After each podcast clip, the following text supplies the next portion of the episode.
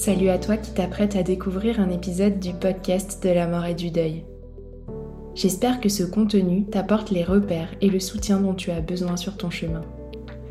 Si tu veux que ce podcast continue et pouvoir entendre d'autres témoignages, interviews et partages inspirants, c'est à toi de jouer en nous soutenant sur notre cagnotte Tipeee.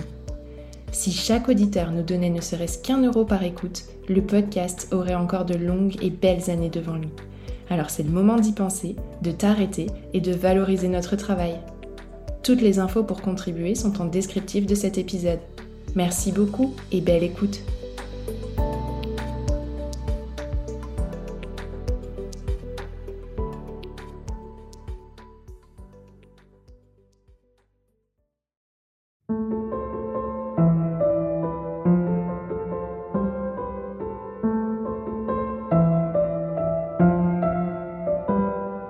Bonjour à tous et bienvenue sur le podcast de la mort. Ça y est, la cloche de la rentrée a sonné et pour ce nouveau cycle, j'ai quelques annonces à vous faire. Et oui, il va y avoir du changement par ici. On commence par la moyen bonne nouvelle. Les épisodes de témoignages au format long, tels que vous les connaissez jusqu'ici, vont continuer. Mais, et oui, il y a forcément un mais, je passerai un peu moins de temps à les monter. Je sais que vous êtes sensible aux petites musiques au bon moment, aux transitions ou à la qualité de l'élocution de mon invité. Et moi aussi. Mais tout ce travail réclame du temps. Beaucoup de temps. Trop de temps. Je vais donc abandonner un peu de mon perfectionnisme en chemin et j'espère que ça ne vous empêchera pas d'apprécier les prochains partages. En revanche, bonne nouvelle, je continue les mini-séries. Nous aurons donc toujours rendez-vous les mercredis vous découvrirez, tout au long de l'année, des épisodes courts dédiés à un thème en lien avec la mort et le deuil. Et rien de mieux pour illustrer cette nouveauté que de lancer la première. Alors, c'est parti Si tu me suis, tu sais que l'année dernière, je me suis formée auprès de professionnels des soins palliatifs et de l'accompagnement du deuil. Au cours de cette formation, Plusieurs thèmes m'ont particulièrement marqué. L'un d'entre eux était les deuils non reconnus. Alors ce mois-ci, je vous emmène à la découverte de l'un d'entre eux. Chaque semaine, vous pourrez écouter le récit d'une personne ayant traversé la douloureuse épreuve de l'IVG, l'interruption volontaire de grossesse. Hop hop hop, pas de débat d'opinion par ici. On ouvre simplement son cœur au vécu de chacun ou on passe gentiment son chemin. Alors oui, l'IVG a toute sa place sur le podcast. Bon nombre de témoignages, souvent partagés dans l'intimité ou au détour de discrètes confidences, nous invitent à réaliser qu'après une IVG, aussi volontaire soit-elle, il y a bien souvent deuil. Un deuil vécu par la femme, dans son corps, certes, mais dans son cœur aussi. Un deuil parfois vécu dans une solitude ultime, et d'autres fois partagé avec un partenaire. Et comme toujours, chaque histoire est singulière. C'est donc à toutes ces histoires, à travers quelques-unes d'entre elles, que nous allons nous ouvrir ce mois-ci. Et avant de commencer, je tiens à dire un immense merci à mes invités pour avoir osé en parler.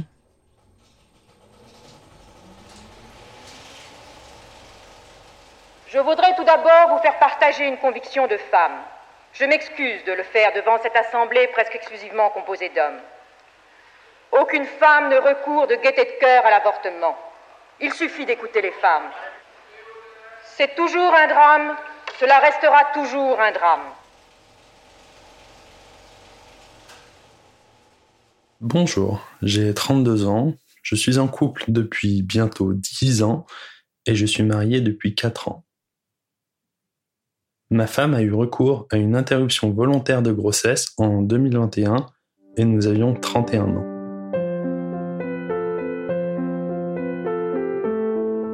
En 2021, j'étais en poste depuis moins d'un an dans mon entreprise et propriétaire d'une maison depuis fin 2019. À ce moment-là, je suis marié avec ma femme depuis trois ans et en couple depuis huit ans. Toujours amoureux l'un de l'autre et bien dans notre relation, nous n'avions pas de projet d'avoir d'enfants. Il faut savoir aussi que ma femme est atteinte d'endométriose avec suspicion d'infertilité. Par rapport à sa maladie, ma femme a dû, pendant plus de 7 ans, prendre des hormones, des traitements à haut risque, comme celui de développer un, un méningiome, et avoir recours à la chirurgie. Malgré tout ça, rien n'avait d'effet sur ses douleurs. Elle avait des crises d'endémétriose qui étaient toujours présentes, longues et intenses.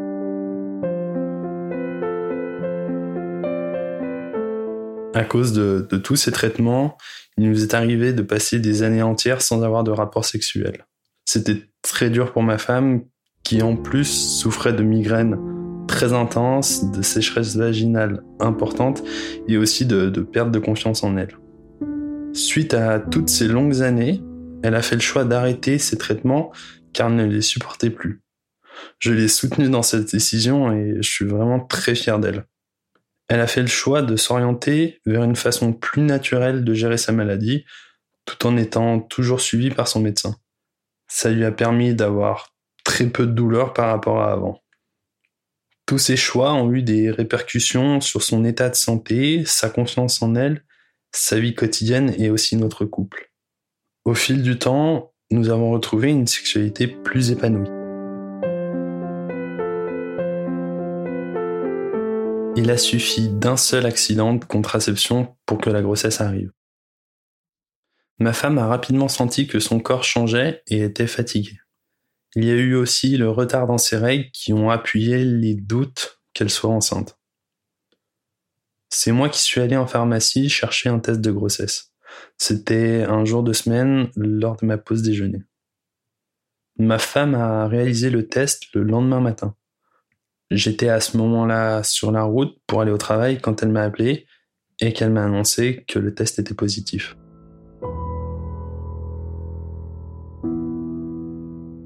Je crois qu'il y a d'abord eu un, instant de silence, puis je lui ai dit que je rentrerai le midi pour qu'on en discute ensemble, que quelle que soit la décision, il fallait qu'on la prenne à deux. À ce moment-là aussi, je voulais savoir comment elle, elle allait.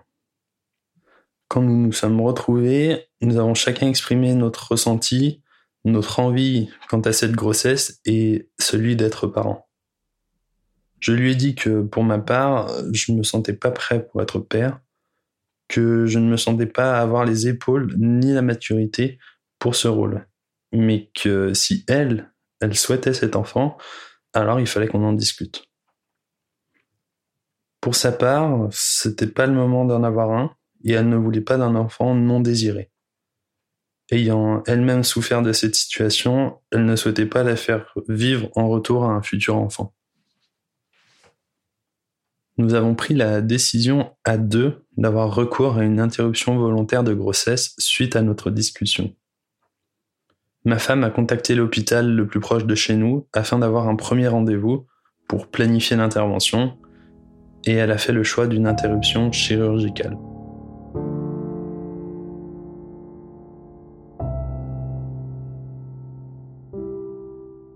J'étais avec ma femme le jour de l'IVG. Je l'ai accompagnée à l'hôpital jusqu'à la chambre dans laquelle elle devait patienter. À cette période, on était en pleine crise du Covid et je ne pouvais pas être avec elle dans la chambre par rapport au protocole sanitaire, ce que j'ai trouvé vraiment très dur.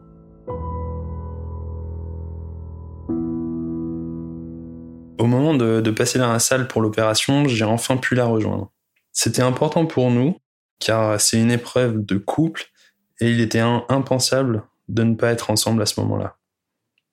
Une fois installés sur la table, une personne nous a expliqué que l'acte serait rapide, environ moins de 10 minutes, et que tout allait bien se passer. Nous, on en a profité pour rappeler que ma femme était atteinte d'endométriose et que ce type d'examen était douloureux pour elle, et aussi qu'elle avait des adhérences. À la suite de ça, une autre personne s'est chargée de donner à ma femme un, masque avec du gaz pour lui permettre d'être anesthésiée de manière à ce qu'elle ne ressente rien durant l'intervention.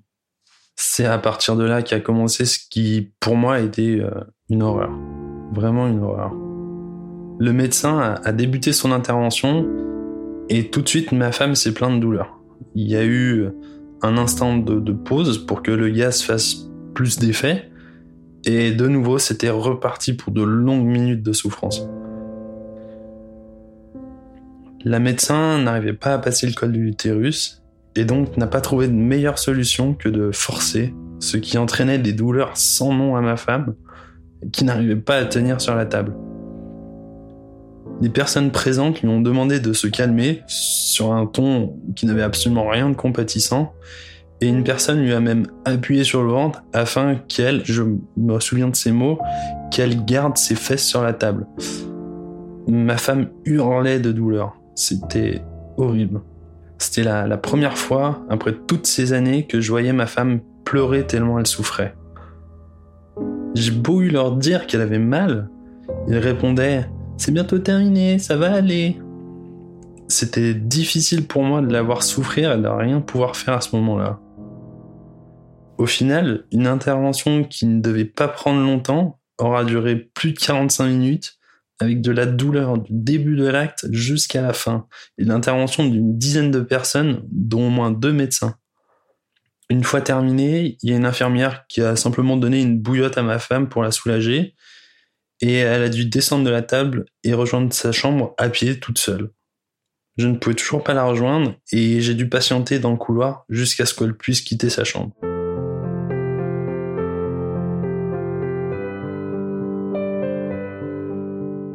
Quelque temps après l'IVG, nous avons pris un moment avec ma femme, durant lequel nous avons chacun écrit un petit mot pour ce bébé qui nous avait accompagnés et qui fait partie de notre vie de couple.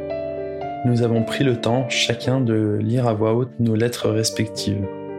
Ce moment-là était très fort émotionnellement, chargé d'amour et de bienveillance. C'était pour moi un moment durant lequel j'ai senti une connexion avec cet enfant et où nous le laissions partir. Nous les avons placés dans une boîte avec le test de grossesse et l'échographie que ma femme avait eue lors de sa première visite. Et cette année, à la date anniversaire de l'intervention, nous avons allumé une bougie et pris un moment ensemble pour partager un souvenir de cette période. Même si nous ne regrettons pas notre décision, régulièrement, il m'arrive de penser à ce bébé qui aurait pu naître. Nous avons un couple avec qui nous sommes très proches et euh, qui a eu un enfant fin 2021. C'est parfois étrange de, de, se dire que nous aussi, on pourrait en être là, parce que la grossesse de ma femme et la leur étaient proches en termes de date à un mois près.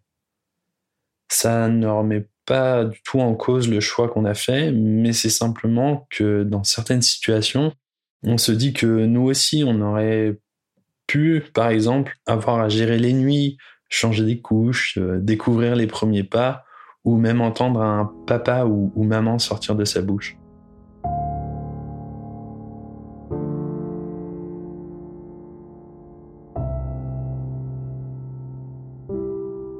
Aujourd'hui, on n'a pas fait un tabou de ce qui nous est arrivé et du choix d'avoir eu recours à une IVG nous avons pu en discuter avec nos proches, notamment. C'est une épreuve qui a renforcé notre couple, qui nous a encore plus unis et qui m'a montré, s'il fallait encore plus de certitude, que c'est avec ma femme que je construis ma famille, et ce même sans enfant. À la suite de tout ça, je me suis aussi beaucoup questionné sur la contraception, car pour moi, ce n'est pas simplement un sujet qui concerne uniquement les femmes je ne veux pas imposer à ma femme qu'elle se gave d'hormones. Et bien qu'on utilise le préservatif, je me questionne fortement sur d'autres méthodes de contraception masculine.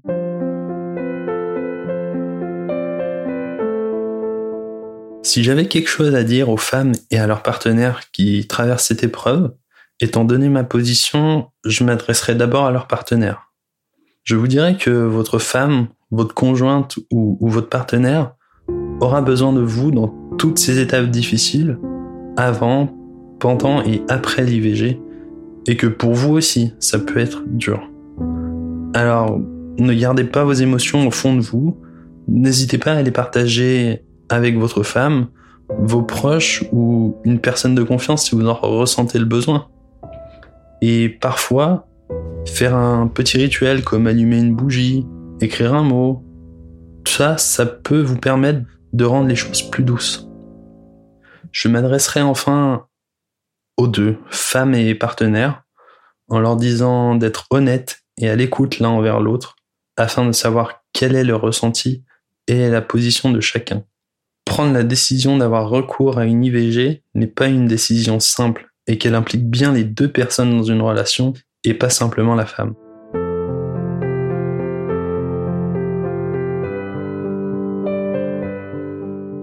Je souhaiterais avoir un dernier mot pour Tiffany du podcast de la mort afin de la remercier de nous donner l'occasion de pouvoir parler d'un sujet qui est bien souvent tabou. Merci à elle pour son écoute, sa bienveillance et toute sa douceur.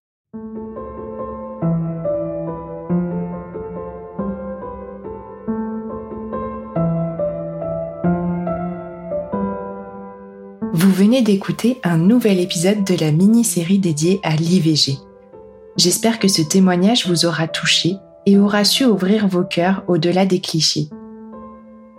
Pour soutenir le podcast de la mort, n'hésitez pas à laisser 5 étoiles sur les plateformes Apple Podcast et Spotify. Vous pouvez aussi me rejoindre sur les réseaux sociaux, Instagram principalement, mais aussi Facebook et TikTok, et ainsi interagir avec moi ou partager les publications pour faire rayonner le podcast. Enfin, si vous le pouvez, n'hésitez pas à me faire un don sur la page Soutenir le podcast de mon site internet www.lepodcastdelamort.fr et ainsi m'aider à financer le matériel, les abonnements d'hébergement et le temps dédié à la réalisation de tout ce contenu. Merci et à la semaine prochaine pour un nouveau partage.